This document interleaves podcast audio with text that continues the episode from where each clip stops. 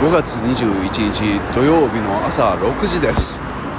中山道という道路の沿いにいるんですけれどもこんなに交通量が多いとはびっくりしています。続きはまた後で。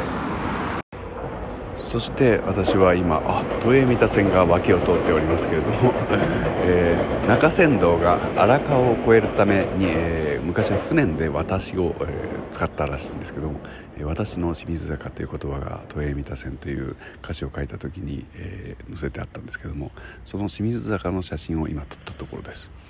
え、っとね、この写真を載せるのがちょっと楽しみですね、えー、何をしているかというと、まあ、もう言うまでもありませんねシャワーを借りてまいりましたジムで。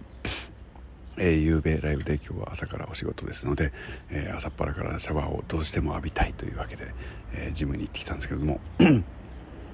日のライブですけれども、まあ、2年越しに、えー、招待が叶った千沢さんという方のと一緒にやったんですけれども短く申し上げますと本当にやれてよかったなと思います、えー、これほど最強のゲストは今までなかったなっていうぐらいの人でした、えー、まあ詳細っていうかこれから、えー、日記などに書いていきたいと思っています。